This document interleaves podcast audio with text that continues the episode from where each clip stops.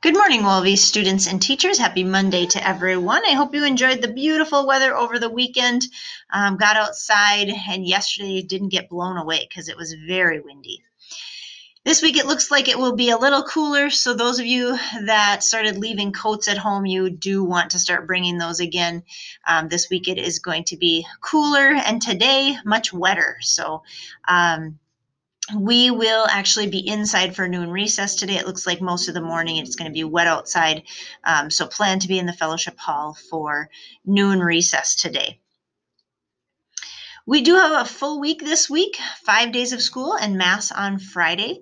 Uh, Miss Terry will be gone today, so no Title One time for students. Uh, Mrs. B will also be gone this week.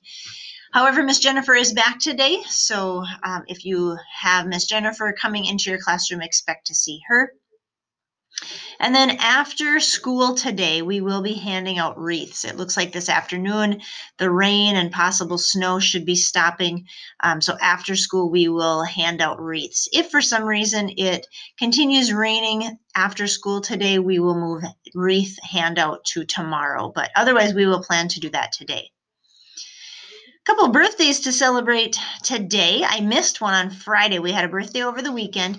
In sixth grade, Ruby celebrated her birthday on Saturday. So, Ruby, first of all, sorry I missed you on Friday. I hope that you had a wonderful birthday on Saturday, and I hope that you have a great day today with your class as well. And then today, celebrating in second grade, is Anna E. Her birthday is today. Anna, we wish you a very happy birthday today as you celebrate with your class and your family. We hope that you have a great birthday today. We'll wrap up our morning announcements with our morning prayer. In the name of the Father, Son, Holy Spirit, amen.